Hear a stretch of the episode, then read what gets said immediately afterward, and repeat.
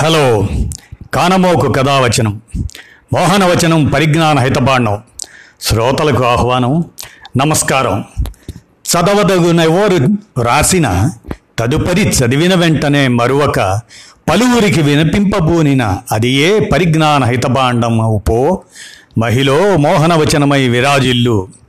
ఈ స్ఫూర్తితోనే ఈనాడు సౌజన్యంతో ధైర్యమే రక్షా కవచం కరోనాను ఎదిరించన్ అనే అంశాన్ని శ్రోతలకు వినిపిస్తాను. కోవిడ్ అనేది ఒక వైరస్ ఇన్ఫెక్షన్. దీని జీవితకాలం వారం రెండు వారాలే. ఆ తర్వాత క్రమేణా శరీరంలో దాని ప్రభావం తగ్గిపోతుంది. వైరస్ సోకిన వారిలో ఎనభై ఐదు శాతం మందిలో ఎటువంటి ప్రమాదం ఉండదు. కరోనా సోకినా వారిలో ఎటువంటి లక్షణాలు కనిపించవు. ఆ వ్యక్తికి తెలియకుండానే వైరస్ సోకి తగ్గిపోవచ్చు కూడా. కొంతకాలం తర్వాత శరీరంలో యాంటీబాడీస్ వృద్ధి చెందుతాయి. కేవలం పదిహేను శాతం మందిలోనే లక్షణాలు కనిపించడం కొంత తీవ్రత పెరగటం వంటివి చూస్తున్నాం. ఇందులోనూ కేవలం ఐదు శాతం మందికి మాత్రమే ఐసీయూలో చికిత్స అందించాల్సి వస్తుంది. అందుకే అవగాహనతో ధైర్యంగా ఉంటే సగం కరోనాని జయించినట్లే. కోవిడ్ కొత్త జబ్బు కాబట్టి దీని గురించి శాస్త్రపరమైన అవగాహన కూడా ఇప్పుడిప్పుడే పెరుగుతుంది. కరోనా బాధితుల్ని ఐదు రకాలుగా మనం అర్థం చేసుకోవాలి. అవేంటంటే మొదటిది లక్షణాలు లేనివారు. ఎసిమ్టమాటిక్ అని రెండు అతి స్వల్ప స్వల్ప లక్షణాలు ఉన్నవారు మైల్డ్.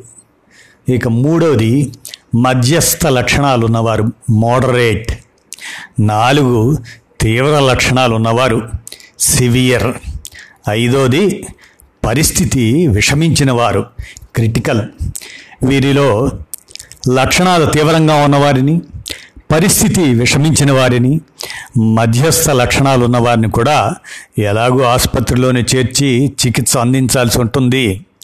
ఇక ఇంట్లో ఐసోలేషన్లో ఉంటూ చికిత్స పొందుతున్న మిగిలిన రెండు రకాల లక్షణాలు ఉన్నవారు ఎలాంటి జాగ్రత్తలు తీసుకోవాలి? ఎప్పుడు ఆసుపత్రికి వెళ్ళాలి? ఇంట్లోనే ఐసోలేషన్లో ఉంటే పాటించాల్సిన విధి విధానాలే ఏమిటి?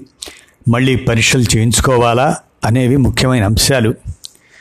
లక్షణాలు లేనివారు పాజిటివ్గా నిర్ధారణ అవుతుంది. కానీ వీరిలో ఎటువంటి లక్షణాలు ఉండవు.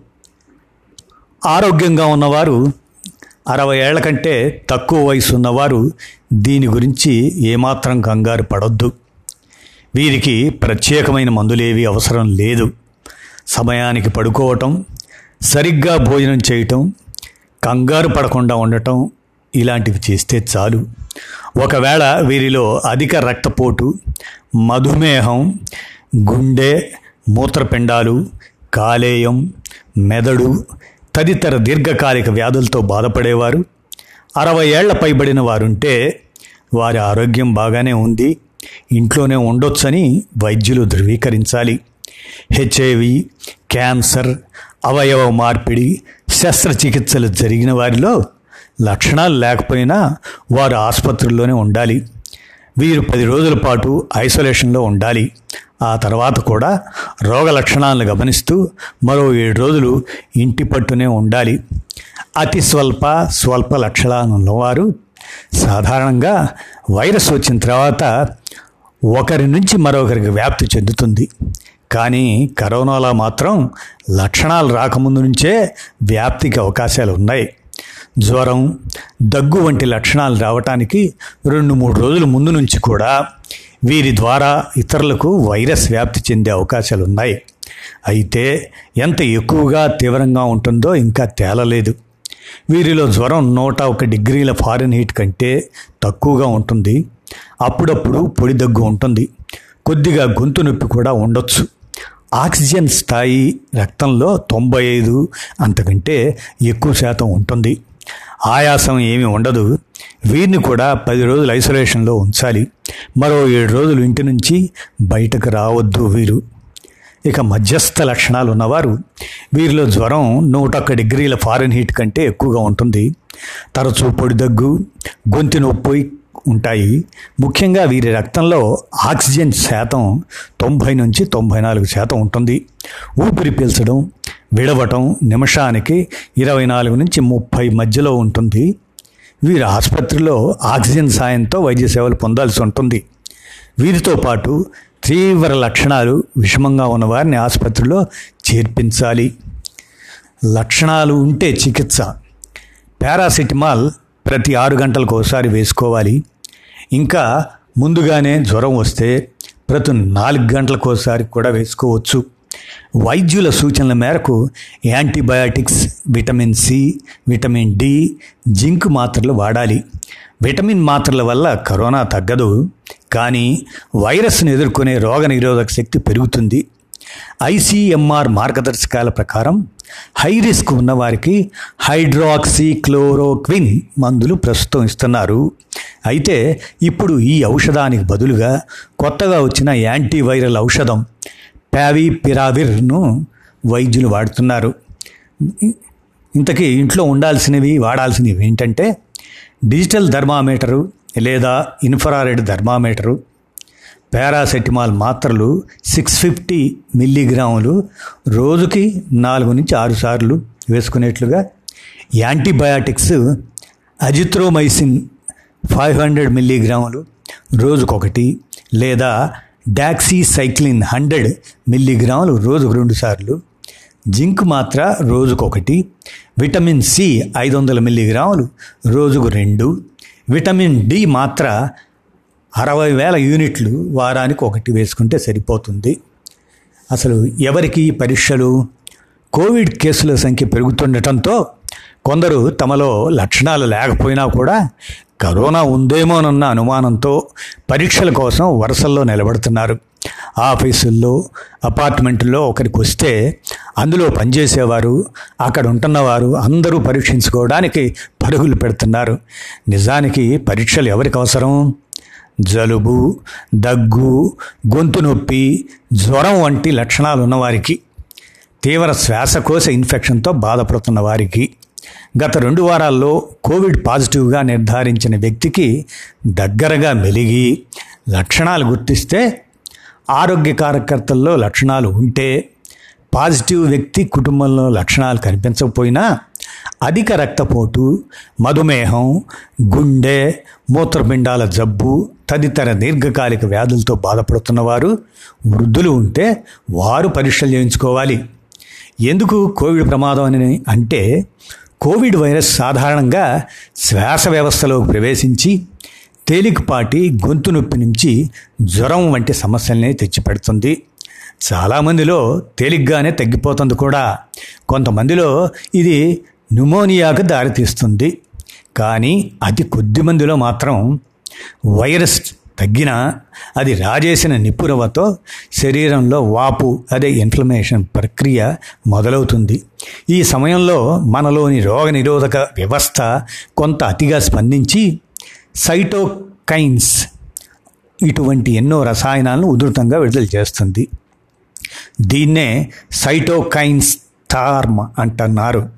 ఈ మార్పుల వల్ల రక్తనాళాల లోపల అతి సున్నితంగా మృదువుగా ఉండే ఎండోధీలియం పొర దెబ్బతినటం వ్యాస్క్యులోపతి ఇది కూడా ఆరంభం కావచ్చు.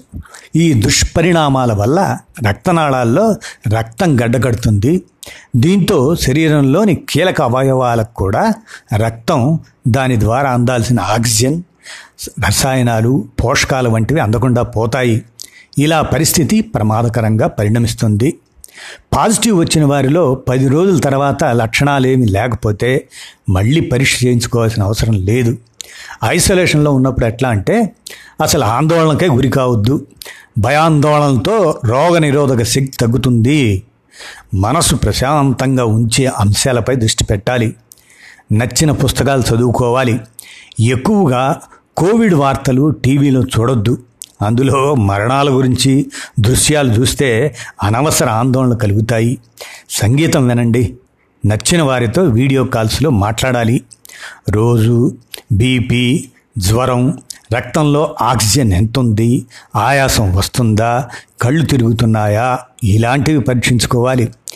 జలుబు దగ్గు గొంతు నొప్పి లక్షణాలు ఉన్నప్పుడు నిత్యం మూడు పూటలా ఆవిరి పట్టాలి. రోగనిరోధక శక్తిని పెంపొందించే ఆహారాలనే తీసుకోవాలి.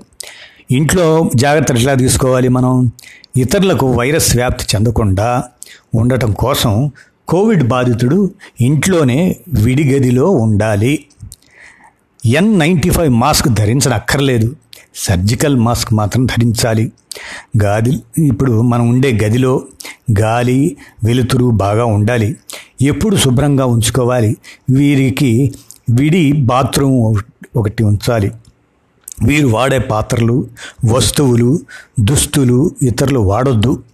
ఒక శాతం సోడియం హైపోక్లోరైడ్ ద్రావణంతో శుభ్రం చేసుకోవాలి.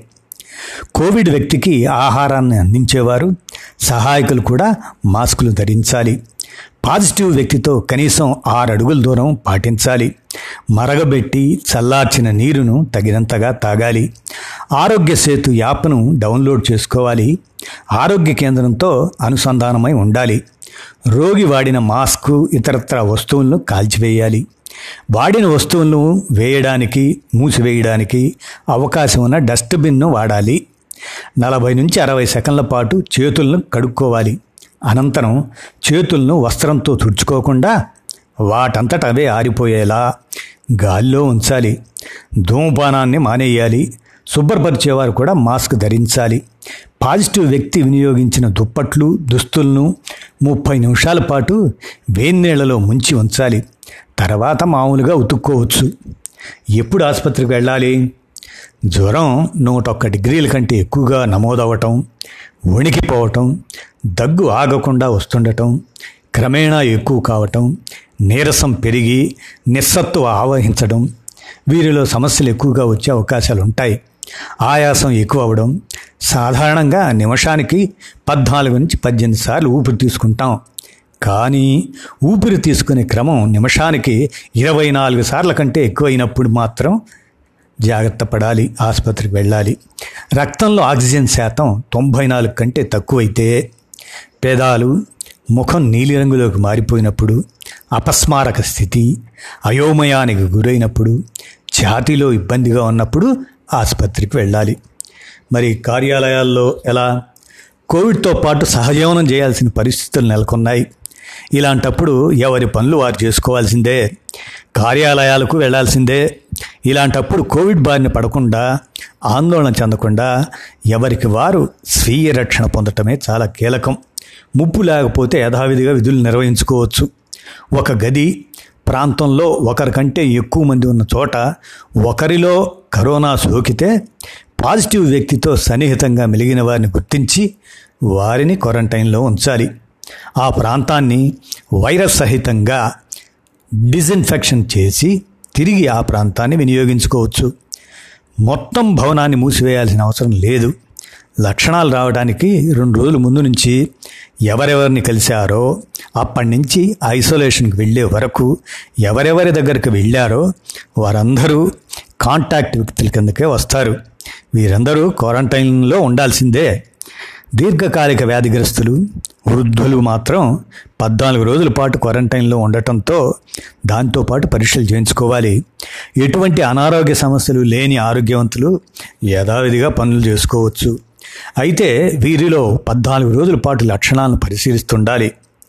అరవై ఐదేళ్ళు పైన వారు అధిక రక్తపోటు మధుమేహం గుండె జబ్బు మూత్రపిండాల జబ్బు తదితర దీర్ఘకాలిక వ్యాధులతో బాధపడుతున్న వారు గర్భిణులు ఇంటి వద్ద ఉండటమే మేలు. వారికి ఇంటి వద్ద నుంచి పనిచేయటానికి అనుమతించాలి. కార్యాలయంలో ఎక్కువ మంది పదిహేనుకు పైగా పాజిటివ్గా నిర్ధారణ అయితే మాత్రం ఉధృతంగా నివారణ చర్యలు చేపట్టాలి. ఆ భవనం మొత్తం నలభై ఎనిమిది గంటల పాటు మూసేసి సమగ్రంగా వైరస్ రహితంగా చేయాల్సి ఉంటుంది. అప్పటి వరకు సిబ్బంది ఇంటి నుంచి పనిచేయాలి. కంటైన్మెంట్ ప్రాంతాల్లో నివసించే ఉద్యోగి ఇంటి వద్ద నుంచే పనిచేయటానికి అనుమతించాలి. ఎక్కడైనా సరేనండి గుంపులుగా ఉండొద్దు. కార్యాలయాల్లో కనీసం ఆరు అడుగుల దూరం పాటించాలి. పని ప్రదేశాల్లో గుంపులుగా ఉండొద్దు. మాస్కులు తప్పనిసరిగా ధరించాలి. కనీసం నలభై నుంచి అరవై సెకండ్ల పాటు చేతులను సబ్బుతో శుభ్రపరచుకోవాలి. ఒకవేళ ఆల్కహాల్ ఆధారిత శానిటైజర్తో అయితే ఇరవై సెకండ్ల పాటు శుభ్రపరచుకోవాలి. బహిరంగ ప్రదేశాల్లో ఉమ్మి వేయవద్దు. జలుబు దగ్గు జ్వరం వంటి లక్షణాలు లేని వారిని మాత్రమే కార్యాలయాల్లోకి అనుమతించాలి. ఉద్యోగులందరూ ఒకే సమయంలో భోజనాలు చేయకుండా వేళలను మార్చాలి. కార్యాలయాల్లో క్రమం తప్పకుండా వైరస్ రహిత ప్రక్రియను నిర్వహించాలి. ముఖ్యంగా వేడొద్దు ధైర్యం అదే సగం బలం. ఎట్టి పరిస్థితుల్లోనూ ఆందోళన వద్దు. మంచి ఆహారం యోగా ఉపకరిస్తాయి. ఈనాడుతో కోవిడ్ విజేత ఒక యువ వైద్యురాలు ఈ విధంగా చెప్పుకుంటూ ఆమె అనుభవాన్ని పంచుకున్నారు. దగ్గు వచ్చినా జలుబు లక్షణాలు కనిపించినా ఆందోళన కమ్మేస్తుంది. అమ్మో ఇది కరోనా ఏమో అనే గుబులు ఆ ఆలోచన మనిషిని మరింత నిర్వీర్యం చేస్తుంది. కరోనా పరీక్ష ముగిశాక ఏమాత్రం పాజిటివ్ వచ్చినా తల్లడిల్లిపోతున్నారు. ఇలాంటి పరిస్థితుల్లో పక్కనున్న వారి సహాయం తోటి బాధితులు చెప్పిన ధైర్యం మంచి ఆహారం ఈ అనుభవజ్ఞరాలు అంటే కరోనాకు గురయ్యి తద్వారా అనుభవంతో చెప్తున్నటువంటి ఒక అనుభవజ్ఞురాలు. మరి ఆమె ఏమంటున్నారంటే ఆమె యువ వైద్యురాలు కూడా. సానుకూల దృక్పథమే సగం బలం అంటూ ఆమె తన మనోగతాన్ని ఈనాడు వారితో పంచుకున్నారు ఆమె. ఆమె పంచుకున్న భావం ఏంటంటే ఓ ప్రభుత్వ ఆసుపత్రిలో వైద్యురాలిగా ఆమె పనిచేస్తున్నారట. కరోనా విధులు మొదలైనప్పటి నుంచి సమీపంలో ఉన్న వసతి గృహంలో చేరింది ఆమె. ఆసుపత్రిలోని ఐసోలేషన్ వార్డులో ఆమె విధులు. వాళ్ళ బృందంలో ఒకరికి పాజిటివ్ వచ్చిందని తెలిసి వాళ్ళంతా పరీక్షలు చేయించుకున్నారు. ఈమెకు వైరస్ వచ్చినట్లు నిర్ధారణ అయింది. విషయం చెబితే ఎలా ఉంటుందో తన వల్ల ఇతరులకు సోకిందేమోనన్న ఆందోళన మొదలైంది ఆమెలో. ఆమె గదిలో ఉన్న మిత్రులు వాళ్ళు వైద్యులే కావటంతో వారు ధైర్యం చెప్పారు ఆమెకి. వసతి గృహ నిర్వాహకులు సైతం అర్థం చేసుకొని మద్దతుగా నిలిచారు. తాము స్వచ్ఛందంగా పరీక్షలు చేయించుకుంటామన్నారు వాళ్ళంతా కూడా. అప్పుడే ధైర్యం వచ్చింది ఆమెకి. కోలుకునేందుకు మొదటి అడుగు అక్కడే పడింది ఆమెకు. ఆమెకు లక్షణాలు లేకున్నప్పటికీ హోమ్ క్వారంటైన్ సాధ్యం కాకపోవడంతో కుటుంబీకులకు చెప్పి నేచర్ క్యూర్ ఆసుపత్రిలో చేరిందట ఆమె. అక్కడ కరోనా బాధితులను అందరూ కలిసి ఒకరికొకరు భరోసా ఇచ్చుకున్నారట. ఏం తినాలి? ఎలా కోలుకోవాలో వాళ్ళకు వాళ్ళే నిర్ణయించుకున్నారట. మరి క్రమశిక్షణ కూడా అలవడింది. ఆ తర్వాత అని ఆమె చెప్తుంది. కరోనాతో ఆమె జీవనశైలిలో మార్పుతో పాటు క్రమశిక్షణ అలవడిందట. సరైన సమయానికి ఆహారం మంచి నిద్ర ఇవే తనకు పూర్తి శక్తినిచ్చాయని త్వరగా కోలుకునేందుకు సహకరించాయని ఆ కరోనా బారిన పడి గెలిచినటువంటి ఆ వైద్యురాలు చెప్పారన్నమాట అది. ఇంకా ఏం చెప్పారంటే ఆమె ఆమె ఏం చేసిందనే విషయాల గురించి ఉదయాన్నే నిద్ర లేచిన తర్వాత యోగా ప్రాణాయామం ఒక అరగంట నడక శ్వాసకు సంబంధించిన ప్రక్రియలు చేసేవారట. వేడి నీరు పాలు తరచూ తీసుకున్నారట.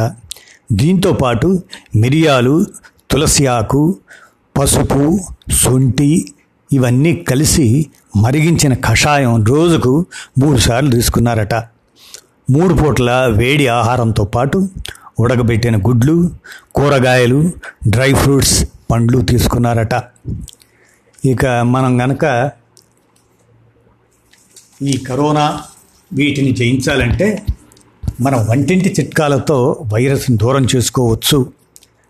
అలా ఎలా అంటే పౌష్టికాహారంతో రోగ నిరోధక శక్తి కరోనా వేళ నిపుణుల సూచనలు వీటన్నిటిని మనం గమనిస్తే నగరంలో ఎక్కడ చూసినా కరోనా కేసుల తీవ్రత కనిపిస్తుంది. ఇంట్లో ఒకరికి వచ్చినా మిగతా కుటుంబ సభ్యులు వైరస్ ముప్పు ఎదుర్కొంటున్నారు. ఈ క్రమంలో ఎవరికి వారు అన్ని జాగ్రత్తలు తీసుకోవాలని నిపుణులు సూచిస్తున్నారు. చాలామంది వ్యాధి నిరోధక శక్తి పెంపొందించుకోవటానికి vitamin C vitamin D three zinc తదితర మాత్రలు వాడుతున్నారు. నెలపాటు ఇవి వేసుకోవాలంటే ప్రతి వ్యక్తికి ఆరు వందల రూపాయల నుంచి ఆరు వందల యాభై రూపాయల వరకు ఖర్చు అవుతుంది ఔషధ దుకాణాల్లోనూ మందుల లభ్యత తక్కువైంది ఇప్పుడు. ఈ నేపథ్యంలో వంటింట్లో దొరికే పదార్థాలతో పాటు పౌష్టికాహారంతో వ్యాధి నిరోధక శక్తి పెంపొందించుకోవచ్చు అని నిపుణులు చెప్తున్నారు. కొన్ని జాగ్రత్తలతో పాటు సరైన ఆహారం తీసుకోవాలని పౌష్టికాహార నిపుణులు సుజాత స్టీఫెన్ వివరించారు. ఏం చేయాలట? ఉదయం లేవగానే నీళ్ళలో తులసి మిరియాలు దాల్చిన చెక్క అల్లం బెల్లం పసుపు కలిపి వేడి చేసుకొని ఆ కషాయాన్ని వడబోసుకోవాలి. తేనీటికి బదులు నిత్యం ఒక కప్పు దీనిని తీసుకుంటే గొంతులో గరగర దగ్గు జలుబు నుంచి ఉపశమనం దొరుకుతుంది. అనంతరం ముప్పై నిమిషాల పాటు వ్యాయామం చేయాలి. ఈ సమయంలో సూర్యకాంతి శరీరానికి తగిలేలా చూసుకోవాలి. వేగంగా నడవడం యోగా వంటివి చేయవచ్చు. అల్పాహారం ఉదయం ఎనిమిది గంటల లోపే పూర్తి చేయాలి. మినప లేదా రాగి పిండితో చేసిన ఇడ్లీలు తీసుకోవచ్చు. అందులో క్యారెట్ ఆకుకూరలు తురిమి వేసుకోవచ్చు. మొలకలు తీసుకోవడం ద్వారా సిఈ బి కాంప్లెక్స్ విటమిన్లు అందుతాయి. పదిన్నర గంటల సమయంలో ప్రస్తుత సీజన్లో దొరికే పండ్లు విరివిగా తీసుకోవాలి. అవేమిటి? జామ బత్తాయి దానిమ్మ బొప్పాయి నేరేడు ఎక్కువగా లభ్యమవుతున్నాయి. వాటిని తీసుకుంటే పదిన్నర గంటల సమయంలో బాగుంటుంది. ఇక మధ్యాహ్న భోజనంలో రెగ్యులర్ పదార్థాలతో పాటు ఏదైనా ఆకుకూరతో కలిపి వండిన పప్పు బీరకాయ పొట్లకాయ సొరకాయ ముల్లంగి క్యాలీఫ్లవర్ క్యాబేజీ తదితర కూరలు తీసుకోవాలి. వీటిలో యాంటీ యాక్సిడెంట్లు ఉంటాయి. వైరల్ బ్యాక్టీరియల్ ఇన్ఫెక్షన్ల నుంచి కాపాడతాయి. ప్రోటీన్ల కోసం చికెన్ ఒక్కొక్కరు నూట యాభై నుంచి రెండు వందల గ్రాములు మటన్ అయితే డెబ్భై ఐదు గ్రాములు చేపలైతే వంద గ్రాములు పన్నీర్ అయితే యాభై గ్రాములు తీసుకోవచ్చు. వారంలో రెండు మూడు సార్లు తినాలి. శాకాహారులు శనగలు బొబ్బర్లు సోయాబీన్స్ తీసుకోవాలి. సాయంత్రం ఎండు ఫలాలు తీసుకోవాలి. బొబ్బర్లు అలసందలు శనగలు పుచ్చకాయ గుమ్మడికాయ గింజలు తీసుకుంటే జింక్ సెలీనియం ఐరన్ పుష్కలంగా అందుతాయి. వీటితో పాటు కాయగూరలు ఉడకపెట్టి దానిలో కాస్త మిరియాల పొడి వేసి సూప్ కింద తీసుకోవాలి. రాత్రి ఏడున్నర ఎనిమిది గంటల లోపు భోజనం పూర్తి చేయాలి. జొన్న గోధుమ రొట్టెలు పరిమితంగా తీసుకోవాలి. నిద్రించే ముందు కప్పు పాలల్లో చిటికెడు పసుపు వేసి తీసుకుంటే ఊపిరితిత్తులకు మేలు చేస్తుంది. ఇదండి మరి అనుభవజ్ఞులైన నిపుణులు వారు చెప్పినటువంటి ఈ అంశాలు మనం పాటిస్తే ముఖ్యంగా ధైర్యమే రక్షా కవచం కరోనాను ఎదిరించన్. అనేటువంటి అంశాన్ని ఆలకించారు కదా శ్రోతలు. ధన్యవాదాలు.